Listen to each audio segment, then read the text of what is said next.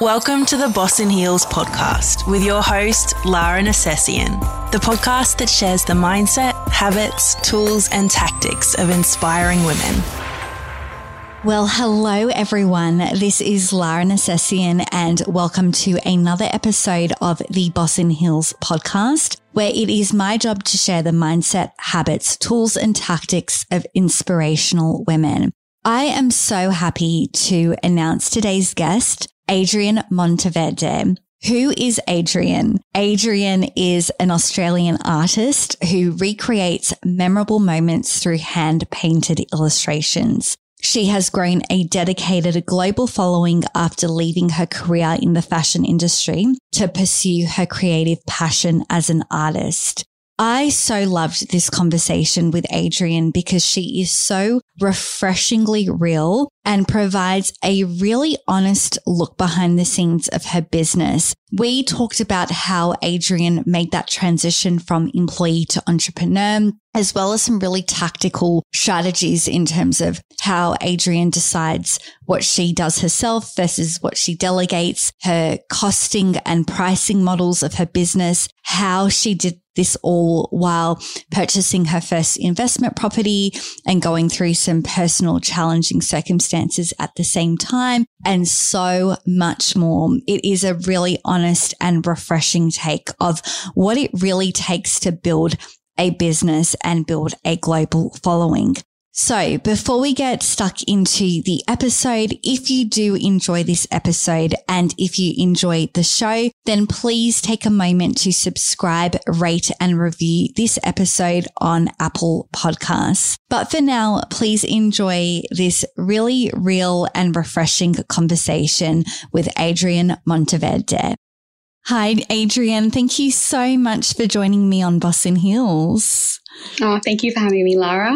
I was really looking forward to having this conversation with you. And as I mentioned, as I was having a look through your Instagram feed, I could certainly see why you have grown such an incredible global following, so many brides and brides-to-be wanting you to illustrate them on their wedding day, and the designs and the drawings and the illustrations that you do are just so beautiful. So I was really excited to hear more about you and how that all came to life.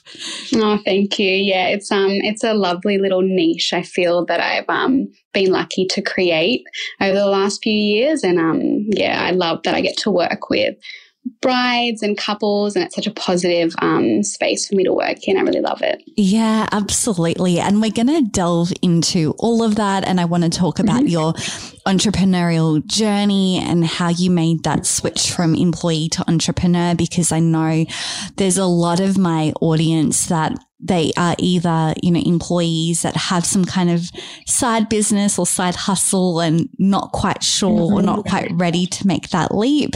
I've got a lot of listeners that are entrepreneurs themselves. So I feel like we're going to cover so much ground in that area. But before we do, I was wondering, for those of you who may not know you, tell me a little bit about, you know, who you are, you know, who was young Adrienne, and, you know, what was your home and your family life, and what really put you on this creative journey that you have delved into and that you really pursued today? Yeah, of course. So for those that don't know me at all, I am from Sydney. So I believe you are too, Lara, Sydney girl. I am indeed. So I grew up in the Hills District, and look, I come from a really like beautiful family upbringing and everything. My family actually run their own business as well. So I do credit a bit of my, I guess, business side and that like entrepreneurial, I guess, love from them, because, you know, dinner tables for me were always business talk, and growing up around that sort of environment. And I've always really been creative. No matter what I do, I'm always doing something creative. Like, and it's funny because growing up, I was always, I guess, like the art girl. So I was always doing something artistic, but as a career, it's not something I ever thought about. So back in, you know, being like a 90s kid and growing up and going through schooling at that time and everything, being an artist wasn't something that was easy to do, and just not, it was a bit taboo to be an artist. So, you know, naturally I still wanted to be creative, but I found a love in fashion design and things like that, something that was a bit more, I guess, a normal career at that time for a creative. But yeah, I was always the art kid. So growing up, that was like where I channeled everything. And that was, I was a bit of an introvert, so I'd be home on weekends, you know, a cup of tea and art was my kind of Friday night, which I don't know if anyone can relate to that. Probably not, because as a teenager, that honestly was what I loved to do. But again, like, it was never really like a career for me. It was just what I loved to do. And so, yeah, then came high school, and I was honestly someone that I literally, I think I dropped out of like I canceled like maths as the subject. Like, we know you have your electives and everything like that. I think I really didn't pay attention to any of the subjects except for art and fashion. And I put everything into that for, you know, because that's all I loved to do. And I just didn't see anything else. And that's the way my mind worked. I was a creative. I was not someone that could, you know, ace tests and whatnot. And yeah, so I did a distance education course where I'd come into the city once a week and learn how to sew and everything. And that was the path that I wanted to take into a career. And I still, you know, I did do that. I went into a degree for fashion and graduated, got a job in fashion, and kept that, I guess, creative career running. But yeah, so I've always been someone that knew I'd be in some sort of creative field, but I never thought I'd be an artist. That's definitely not a word that I thought I would call myself at any stage, which is funny because it's something that, like, for example, my dad would always say, like, why aren't you being an artist, or why aren't you painting? Why aren't you selling your stuff? And I'd always be like, no, it's not something I can do. And I think that's just the way you're brought up to, you know, especially at my age growing up, and that time was you'd never really be able to be an artist. But now, God, with social media, oh yeah, it's a whole different world. It really is. And I feel like it's created so many different kinds of opportunities for artists that never previously existed. And talk to me a little bit about how this actually came into fruition for you, because what was it about weddings and wedding illustration that really inspired you, or what was the first, you know, sort of couple of weddings or wedding that you actually sort of illustrated? Like, tell me a little bit about how that came to be.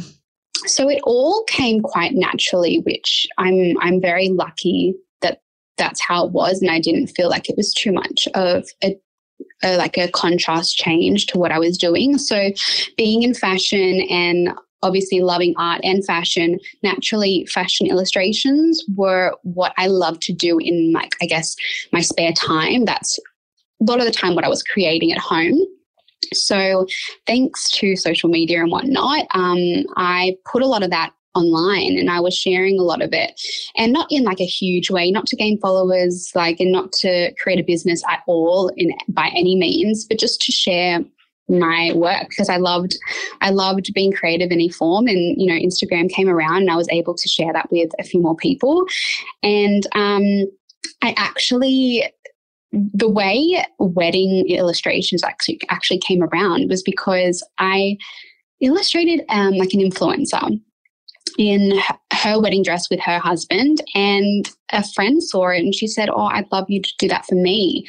And so I did, and she was my first paid customer, and I put that out there. And it was so funny because honestly, this was such a side hobby. It was nothing I ever saw making money. And then it just happened so quickly. People were asking, oh, I'd love you to do that for me. I'd love you to do that for my friend. Like, it's such a lovely gift. And all of a sudden, without, you know, even a website, without any paid marketing or anything, it was already getting a really natural momentum. That makes perfect sense. And I can see how it's really unfolded so organically for you, because it doesn't sound like you even went into this thinking it was going to become a business, but organically it just kind of evolved. And I'm guessing from that first sort of paid client, it then sort of led to another and another and another. And how did you practically go about turning this from something that you were just passionate about, and, you know, whether you want to call it a side hustle or a hobby or, you know, whatever it was, to a full-blown business? How did you practically go about doing that? What were the steps that you took to sort of go from, I guess, being an employee and doing this on the side to then making this your full-time business? Yeah, I'm glad you asked, like, how did I do it practically? Because I feel like and don't get me wrong, I love like this empowerment for small businesses, because it's amazing that we can like really take charge of, you know, working for ourselves and creating businesses out of hobbies or something that we just love. But I think glorifying that transition from a hobby to a full-time job, you know, it needs to be taken really seriously, because it's, you know, we see so many people, I guess, through social media that all of a sudden overnight, I don't know whether it's like a TikTok goes viral or whatever happens, all of a sudden they're like business booms, you know. And I think it's important that, you know, you be really realistic about the process, and that it's very hard, and you need to, you know, make the right decisions for you and for your growth and for your future. And, you know, for me, I was sharing my work, and I was getting a few paid customers quite consistently. And for me, it was, you know, quite like I always got like a bit of a maths game. Like I wasn't just up in the clouds and was like, oh, this is something I'd love to do and I'm just going to take the risk and do it. It was something that I knew that, okay, if I am getting a set amount of money with 2 days of work or 1 day of work, really it was a week. Okay, well, imagine how many clients I could get with 5 days worth of work if I really put the effort in. Like, and it really came down to that for me. I didn't want to, like, it wasn't that I was just like, you know what, this is getting traction. Let me see if it's going to go well. Let me quit my full-time job and see if it works. Like, I was in a quite serious full-time job at the time, and I didn't want to just leave it for a dream. I wanted to make sure what I was going into was, you know, it was for a lifetime, if you know what I mean. Like, I didn't want something that's going to be a fad for a year and then I lose momentum and whatnot. So it was, I think I had, like I said, like about 6 to 8 months, my business was running really well on its own, and I was getting like, you know, like so just good like side money. It wasn't, definitely not a full-time job, and it would never sustain me, but I knew that if I put like I said, 5 days worth into, like, you know, a full-time job, if I put that into it, I really believe that I would be able to get so much more back. And I think as well, in my full-time job, I was losing that I guess that attention. And for me, when I love something, or if I am committed to something, I want my full attention to that. And I felt like I was not giving the current business what I should have been giving them, if that makes sense. Mm-hmm. And I thought it was really, you know, it's really important that if you're in a full-time job and you have a side hustle, when you're in your full-time job and you're working for someone else on their time, your attention obviously should be there.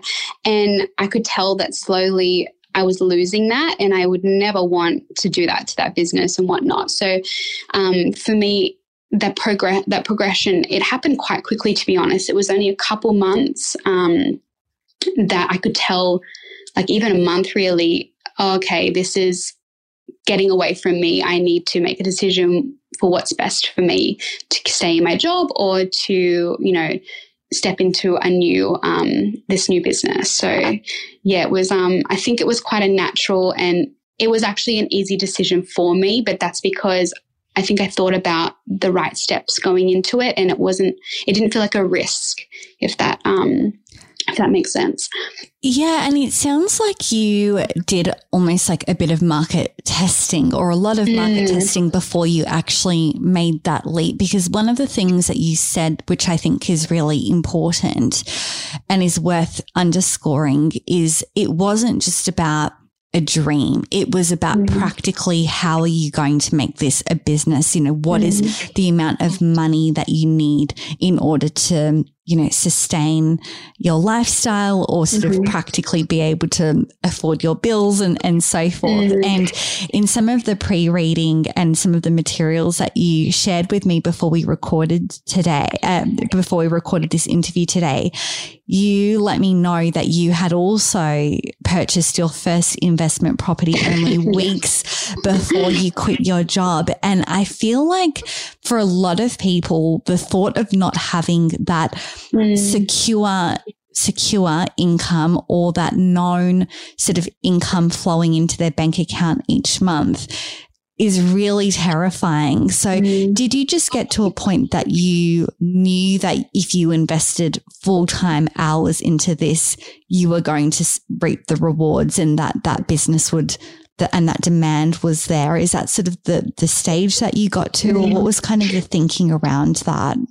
It's so funny because I think about it now and I'm like, oh God, like I can't believe I did that. Like, I just, because it was like weeks after. And in a way it was actually, I think everything happens for a reason, because if I had waited any longer, I probably wouldn't have gotten that loan, because as a, you know, self-employed, you know, business owner that only just started their business, I probably wouldn't have ever been able to invest. So, but yeah, it's, look, I knew that I had enough savings that I could at least get by for like 6 months without income. Do you know what I mean? Like I had enough, and my loan wasn't huge. It was a studio apartment. So it wasn't anything where I'm, you know, I felt like I would have been drowning in bills, but, I did have a bit of backup, and my business didn't need a lot to start up. Like it didn't need a huge amount of startup costs. So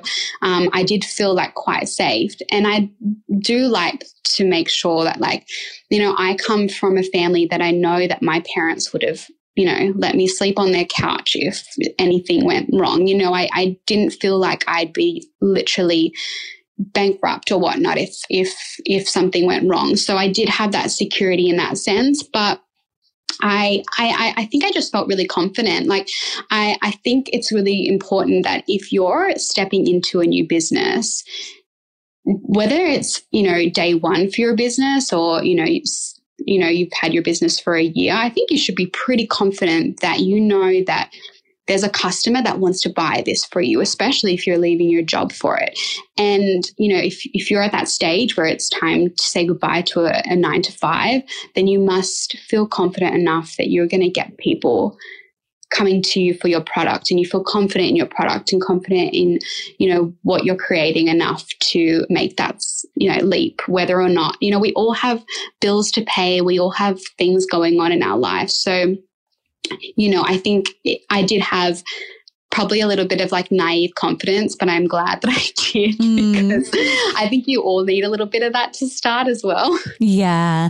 I think you have to believe in what you're doing, because if you don't believe in it in yourself, then how are you going to sort of sell it to other people and show up with the level of, you know, confidence or audacity that you need to? And I wanted to delve a little bit into the role of whether it's indirect or direct mentors in your life in helping you become, you know, an entrepreneur. And you mentioned your parents a couple of times, and you mentioned, you know, conversations at the dinner table. Business was something that would often come up. So I guess I'm curious, this is a question you can tackle in whichever way you like, but firstly, you know, who were the people that you really looked up to from a business perspective, whether they're indirect or direct mentors?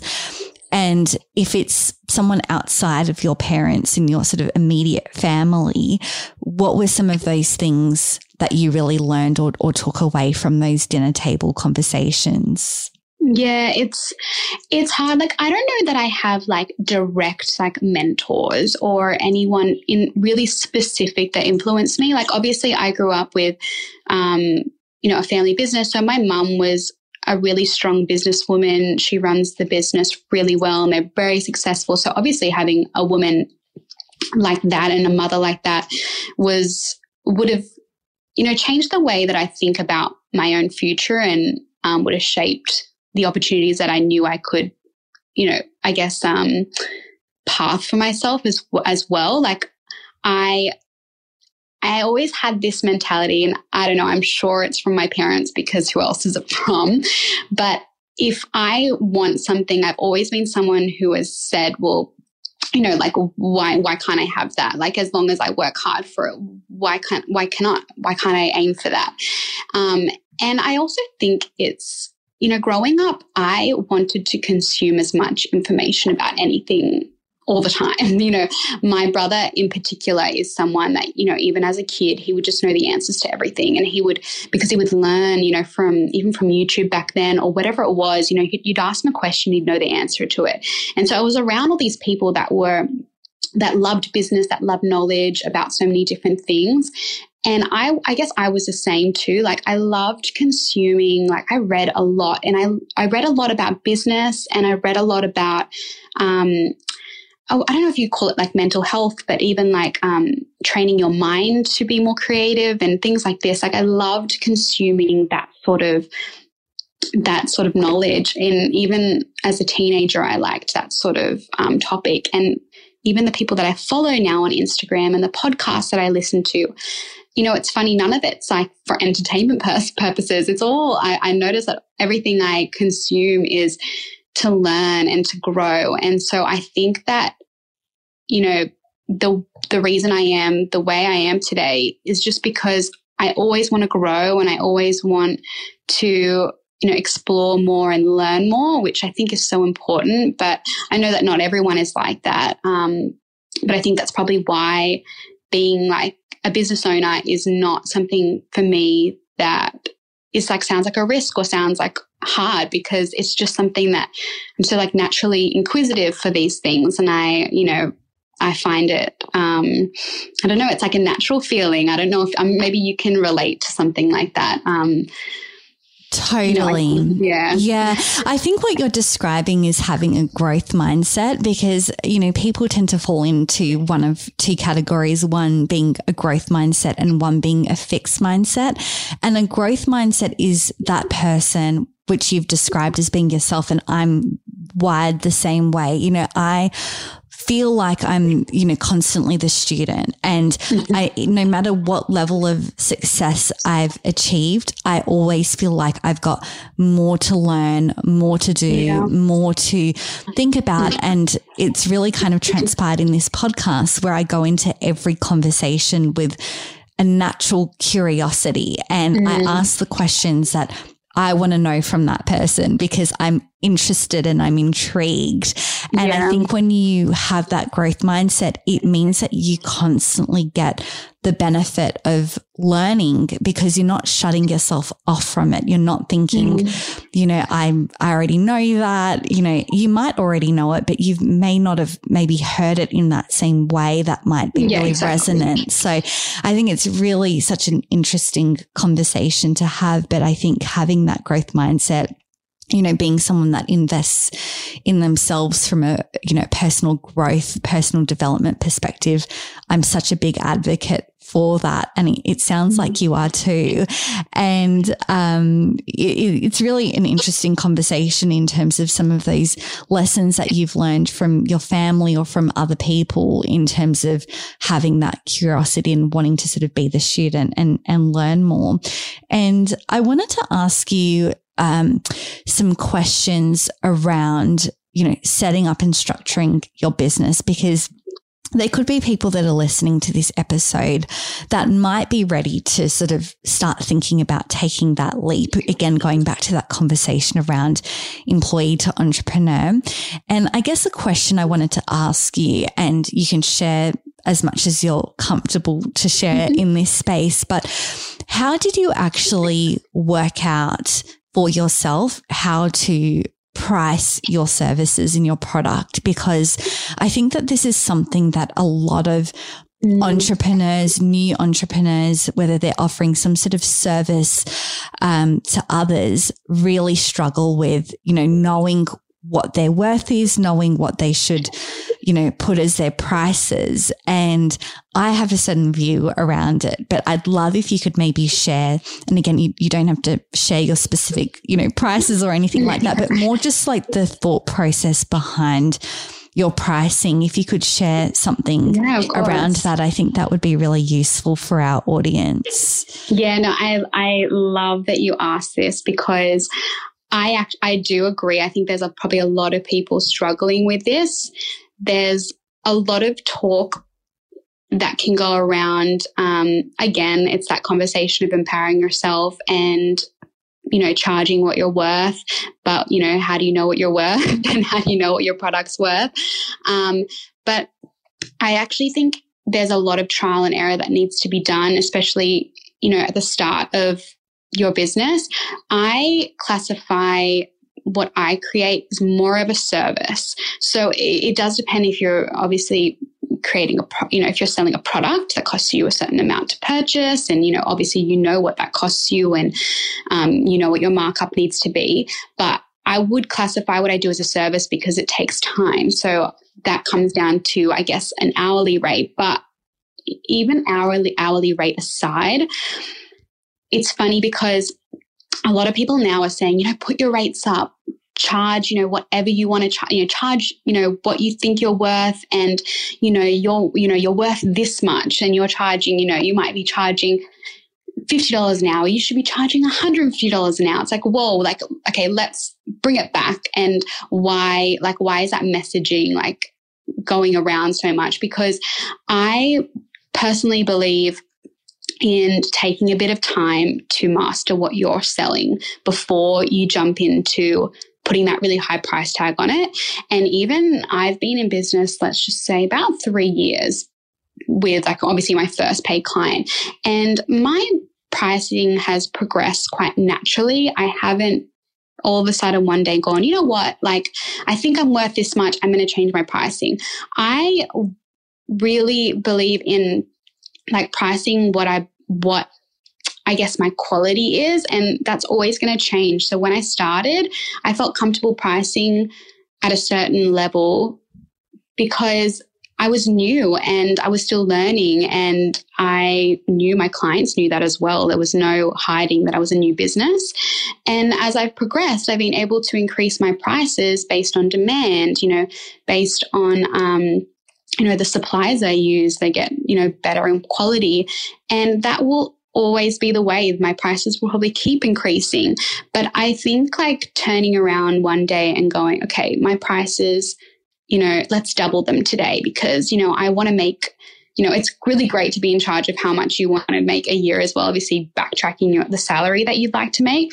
But I think being really honest and saying, I think this is what my product is worth now, whether that's, you know, maybe for a couple of years, I was making way less than what I should have as a quote unquote artist, but I was fine with that because I was new and I wanted to master what I was doing before I went and put that price tag on my product, especially because it comes with a lot of, it comes with, I don't know if you'd say like pressure and guilt, because if you've got, let's just say you're selling like, and you know, if you do, you put that higher price tag on your product, you have to deliver that, you know, you have to make sure that you are, you know, setting, you know, your, how to explain it?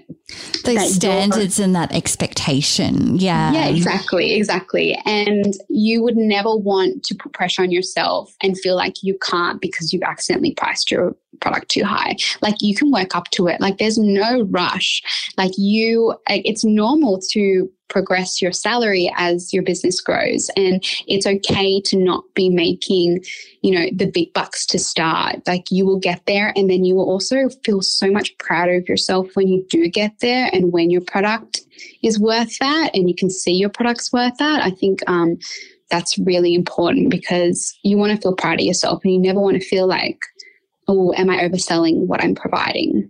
Yeah. So it's a process. It feels like you had a bit of a longer term strategy and longer term game in terms of your pricing, which is really interesting. And I can certainly see the merit, particularly like you said, when you are offering a service rather than a product, that you start at a lower price point until you actually figure out, you know, what is it specifically that you're going to be known for? You know, what's your specific niche? How are people going to expect to receive that service from you? And there's a lot of trial and error in that at the early phases of business. And talking about niches, because I feel like you absolutely have that.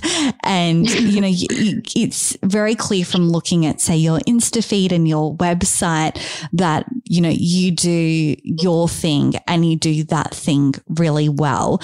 And I'm just curious to know from your perspective, how did you really, you know, stick to your niche? Because I know there is often temptation to want to sort of do it all, to really try and be everything to everyone.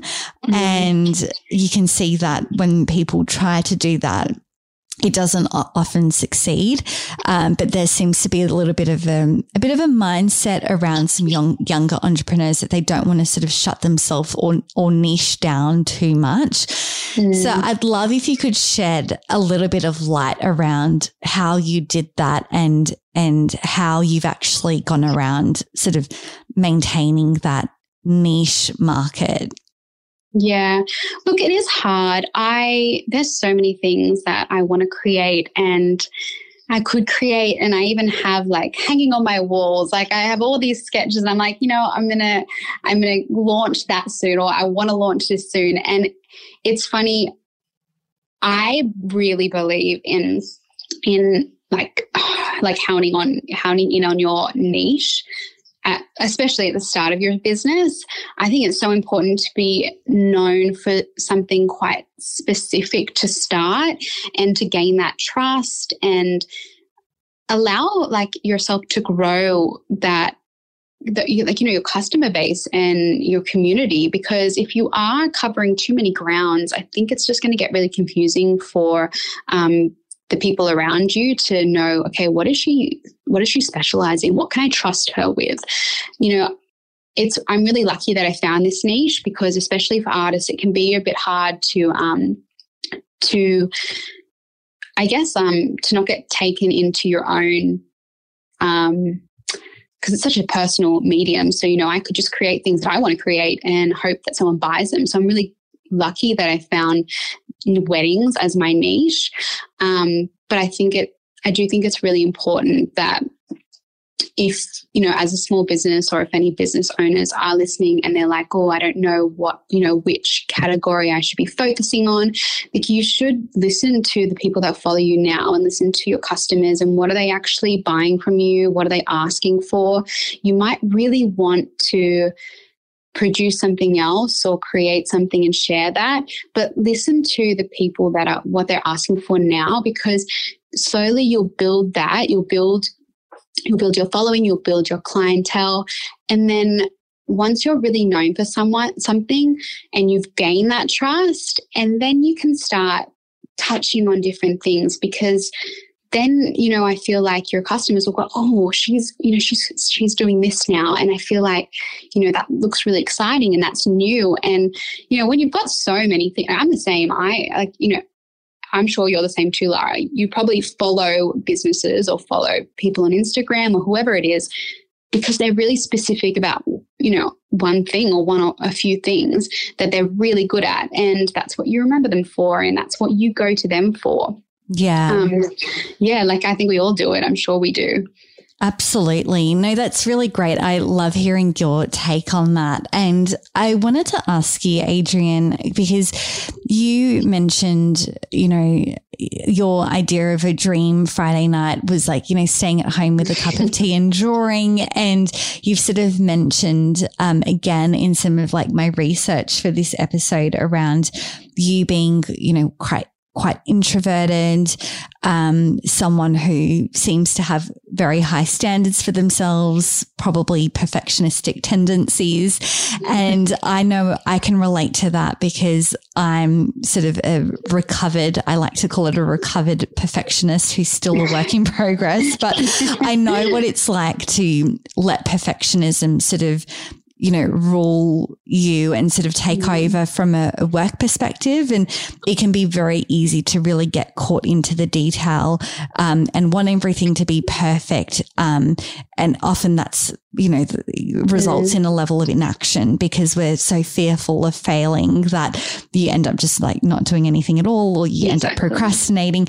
And I'd love if you could share a little bit around your experience of someone who has perhaps some introverted tendencies or some perfectionistic tendencies. How have you actually managed those, you know, identified them, dealt with them in order to be successful in business?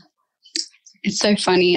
This is my complete downfall. Perfectionism is definitely been something I've had to, I've actually had to, like, I guess, I don't have anyone around me that's similar in that way. And it's something I deal with on my own. I don't really, I can't really relate to anyone or talk about it with anyone. But the reason my business looks a certain way and it can be of such a specific niche is because also I am quite a perfectionist, and whatever I put out there, I want it to be of a certain standard.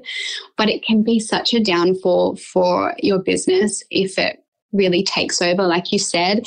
You know, if you're too much of a perfectionist, it just causes you to be inactive. You know, you're not getting things done. I literally had a wall in my old apartment that was, and this is such like that Virgo side of me, it was all lists. It was all business lists of what I wanted to create that year and what I wanted on my website. Like it was so specific, and even people would come to my apartment and be like, oh my God, this is amazing. And it's so funny because, like, I don't even know how many things actually got ticked off that list because I was always planning and I always had the ideas and I wanted them to be amazing, but I was too much of a perfectionist that they never actually got done, you know, only a few things got done. So my 2022, like, I guess, goal, if you call it, is a little bit of just do it. Like, I was listening to this podcast the other day and it was this mindset around, it was like a counting to three, like 1, 2, 3. And in that time, you had to either decide you're going to do it or you're not. And it's actually funny because it's helped me so much in the last couple months, just disregard plans and disregard lists. Like I've literally stopped making lists because that is just something I'm obsessed with. I'm obsessed with planning, and it doesn't really get me anywhere. You know, lists can only get you so much. You can only have so many lists before, like, your plan is to make more lists about. It's just ridiculous. So it's really helped me, just get stuff done, and if it's not perfect, it's okay.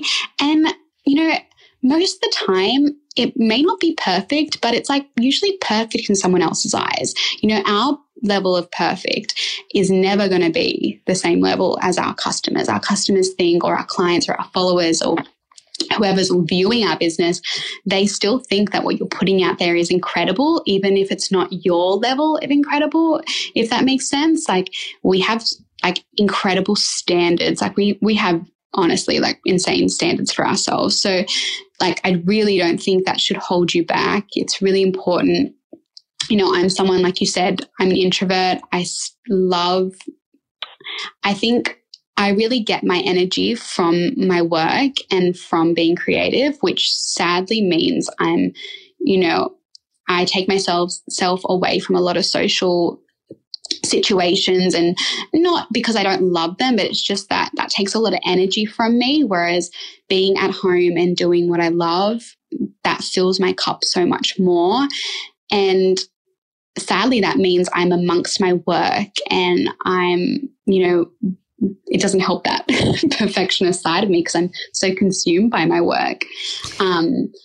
Yeah, it's an interesting topic to delve into, and I can certainly relate to the perfectionistic side of things. Like, one thing that I found really helped me in recovering from perfectionism was applying the 80-20 principle, which is, you know, if it's 80% good enough, then just put it out. And I've applied that with everything that I do, every piece of content that I put out, even podcast episodes. Like, the irony of recording a podcast episode around perfectionism, and I didn't want to put out that episode because I didn't think it was good enough. And I was like, is it 80% there? Yes, it is. Just, you know, put it out and just don't think about it. And it's really interesting. I found that often the pieces of content that I've been the most reluctant to put out because I didn't think that they were good enough were the ones that were received the most, or ones that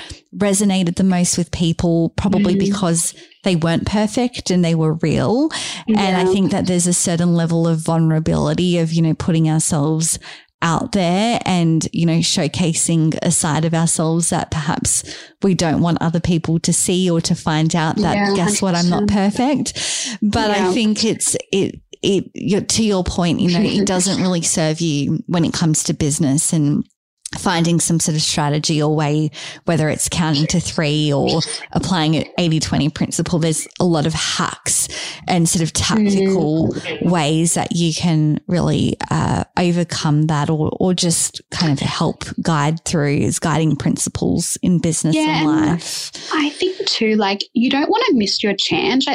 Sorry. I think everything is so quick at the moment. You know, you have like, even I feel it. I live like, you know, I work from home, you know, I paint for a living. You would expect such a calm and slow style of work, but even I feel so much pressure to work at a certain pace, especially in Sydney. There's so much pressure to be achieving certain things and working towards certain goals. And I think that just putting yourself out there and just putting what you're doing out there is enough, even if it's not curated the way you want it to be. It's not, like we said, perfect to your standards. I think showing up and just being there and putting what you can out there is going to be so much better for you than planning to be perfect, missing your chance, because things are just moving too fast at the moment that, you know, you might be sitting on something for a month, and then, you know, that month goes by and you've lost the momentum. You may have even lost, you know, that clientele that needed something by, you know, that date, or, you know, you missed a special event, you know, whatever it is. I think just putting something out there and seeing how it's received is going to be so much better for you and your business than sitting on something for months at a time, because your level of perfection is just going to keep changing anyway. You're always going to be wanting to achieve more and wanting to be better. So just I think, honestly, just do it, because your level right now is so much higher. Like your level of perfectionism is so much higher than the people around you. They think you're doing amazing. Like I'm sure any business owners can probably relate. They probably get comments and emails from clients saying like, oh my God, I loved what you did, or that was amazing. Like, I'd love you to share more of that. And I think just listen to that and just try not to overthink it. I think that's really great advice. It's like, sometimes it's better, you know, done than not done at all. And I think that's really something to keep in mind in, you know, procrastinating and not doing the things that we should be doing can, you know, ultimately lead to you missing out. So I think that's a really great point that you make. And I've just got a couple of final questions for you, Adrienne, before we jump into our rapid fire round. Yep. And I wanted to ask you a question which I think is really interesting for entrepreneurs and for people who are employees, and especially for those that are doing both, you know, people that are in that bucket of being an employee, but also working on their side hustle outside of work hours.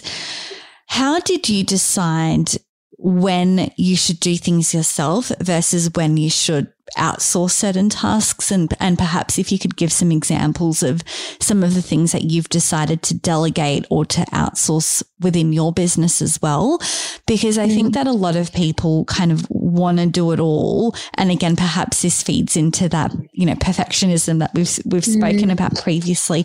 How did you decide, you know, when you should let go and what tasks you should let go of in order to be more effective in your work? Yeah, this was a really hard one for me because having a creative business, I always feel like I have to be doing a lot of the work myself, being, you know, whether it's image-based, social media, all of it really portrays my brand in a certain way. So I always felt like I really wanted a certain control over it. And at the start, I think that's really good. I really, and I think this actually came from, I think, advice my mum gave me growing up, and that it's, you know, you should always know a little bit about everything, because when you go to hire someone, you want to make sure that you have an understanding of what they're going to be doing for you. And it, obviously, when we're talking about specifics that you need, you know, specialized skills in, perhaps it's not that. But I think it's good to know a little bit about everything, so you really have an appreciation about what goes into your business and what the time it takes to do that and the skill it takes to do that. So at the start of my business, especially to save costs, I was definitely doing everything myself, and I pretty much have been for the last 3 years.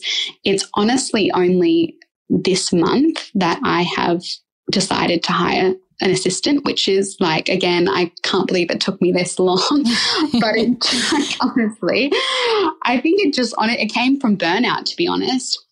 Because there's only so many hours in the day, and I can't do it all, and I know I cannot do it all, but I want to, and it's horrible because I don't want to give up that, you know, for me, it's giving up a lot of communication with my clients, which for me is something I really don't want to give up, but my business cannot grow if I don't. There is no way I can do that myself. And so it's just picking and choosing, like, what are you not really required for? Like, you know, what would someone else do better, and what would alleviate so much more stress for you? You know, there's no need to be working from 6 a.m. to 12 a.m. You know, you don't need to be working that many hours a day. It's not sustainable. We don't earn a salary and a living to be spending all that time at home working. You know, you need to enjoy your life. So I think you need to obviously find whatever it is that you feel comfortable with someone else being in control of. And also, if you're not comfortable with it, I think you need to have that conversation with yourself and say, why am I not comfortable? Is it just that you've had control of your business for this long? Is it that you don't trust someone else? Because there are so many talented, very highly skilled people, and you are not the best of everything. Like, I know we all think that we can probably do the best, but it's not the reality. There's so many people that you can help you. And I also think getting a second opinion and having someone else in your team, if you're a sole trader, if you're a one-man show at the moment, having someone else to bounce ideas off is also an amazing reason to hire someone else to join your team. But I honestly just think if you're looking for long-term growth, there is no way you cannot think about hiring help. You know, really, in reality, you're not going to sustain your business growth. Totally agree with you. And one of the things that we love to talk about on this podcast is routines, habits, rituals, all of those things that really, you know, set up your day for success, set up your week for success, prevent burnout, you know, increase your wellness. You know, what are your kind of common things that you commit to, and what does a typical day look like for you? Like, I love the granular details. So even just like from the moment you wake up, is there like a series of things that you like to do to sort of set your day up the right way? I'd love if you could share any details around that. Yeah, like, I'm pretty, I'm someone who likes to think that I do whatever my body needs. So, for example, if I did have a really late night working because I, for some reason, had more energy that day, then I'll let myself turn off my alarm and sleep in that day if I need it. So I really listen to what my body needs as opposed to having like a really super routine day, because especially having a creative job, I really feel like I'm my most creative and I work my best when I feel my best. And that might not be 9 to 5, you know, it is sometimes odd hours. So, but I am a little bit of a creature of habit. Like I do like to wake up in the morning and have that half an hour to myself. And I like to wake up and have breakfast. And it's not that, you know, I'm someone that tells myself I need to get up at 5 a.m. every morning, go to the gym. I'm not that like routine, but I just do like the smaller things that enable me to also, you know, I guess reap the benefits of working for myself. There is great benefits of, you know, working from home, and that's that I can take a walk in the afternoon if I feel like I need it mentally. And so I think that whatever your small habits are, they don't need to be, you know, timed. They don't need to be scheduled in the day. If you feel your body works better when you do listen to it and move to what you need in that day. So yeah, my routine is ever changing. I need to get back into, it's very hard post COVID, you know, I feel like our routines were really interrupted for a while there. And now I feel I'm getting back on track with, especially for my mental health, you know,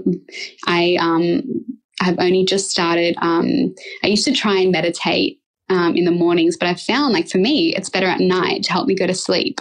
So little things like that. And it's just adapting to what I need in that moment. You know, we're all going through different seasons of, you know, whether it's a slow season for our business, a busy season. It's just, for me, it's just listening to my body and whatever I need that day and working so I can work the best that day.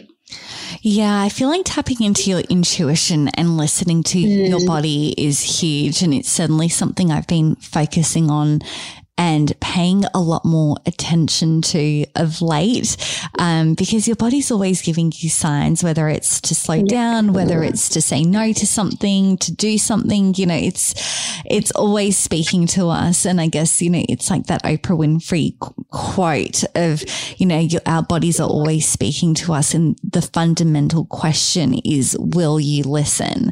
And that's exactly. Really, you know, stuck with me because I feel like it really does act as a guiding light. And I think when you tap into that intuition and inner sort of body wisdom, it never serves you wrong. You learn to trust it more. And I found that it's really served me quite well. And Adrienne, I wanted to jump into our rapid fire round. And the first question I wanted to ask you is, what is one piece of advice that you would give to your 20-year-old self? Oh, my 20-year-old self. My gosh. Honestly, I feel like I would just say, like, you're doing well. Honestly, I can't say that there's any life-changing advice I'd give myself at that age. I think, you know, we're all going through whatever we're going through at 20 years old.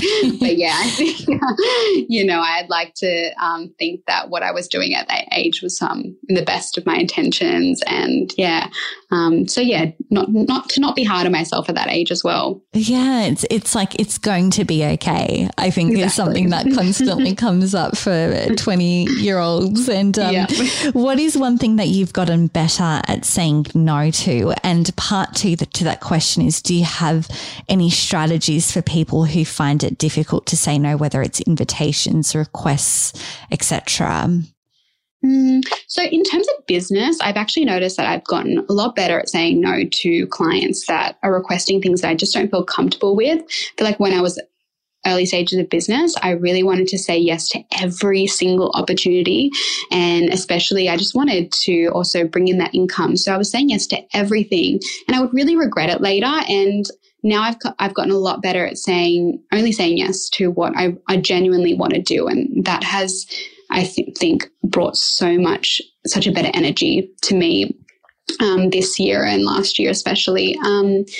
Personally, I think, you know, being an introvert, I've become more comfortable saying no to situations that I just know I won't get the most out of for me, you know, whether that's like, you know, I know we've all had the stage where we're, you know, we're young and we're partying and whatnot. And I think for me, that doesn't fill my cup anymore. You know, for me, it's going out with friends and enjoying a slower day than it is a bigger night.